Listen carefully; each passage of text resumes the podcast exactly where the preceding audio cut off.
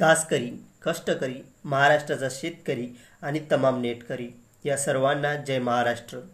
सर्वांच्या विचारणाला आणि आचरणाला नमस्कार. या पृथ्वी तलावावर निसर्गाने मानवाला सर्वात मोठी शक्ती ताकद आणि देणगी दिली आहे. ती म्हणजे संवाद साधण्याची. आणि याच नैसर्गिक शक्तीचा वापर करून मी तुम्हा सर्वांशी मनमोकळा संवाद साधणार आहे. हितगुज करणार आहे. माझे प्रत्यक्ष अप्रत्यक्ष अनुभव संवादाच्या माध्यमातून व्यक्त करणार आहे. यातून जर कुणाला जीवन जगण्याचा मार्ग सुकर झाला सोपा झाला असेल असे वाटले तर ते सर्व श्रेय त्या व्यक्तींना द्या ज्यांनी ज्यांनी मला असे गोड अनुभव दिले. त्यासाठी उगाच मला देव किंवा देवमाणूस मानण्याची गरज नाही. हेच सांगण्यासाठी पुढील शब्दांची योग्य रचनाबद्ध मांडणी केली आहे. ती सादर करतो.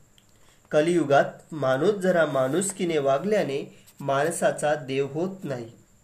कलियुगात माणूस जरा माणुसकीने वागल्याने माणसाचा देव होत नाही.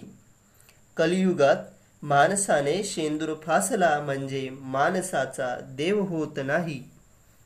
कलियुगात मंदिरात कुणी काही म्हटल्यानं त्याचा मंत्र होत नाही. कलियुगात कुणीही मंदिरात उगाच उभा राहू नये कारण माणसाचा देव होत नाही. कलियुगात मंदिरात जाऊन उगाच झुकू नये पायी कुणाच्या कुणी कारण माणसाचा देव होत नाही. कलियुगात माणसाने मंदिरात जाऊन सांगू नयेत कर्मफुली कारण कलियुगात माणसाचा देव होत नाही. नेमका हाच विचार घेऊन तुम्हा सर्वांशी मी यापुढे अविरत संवाद साधणार आहे.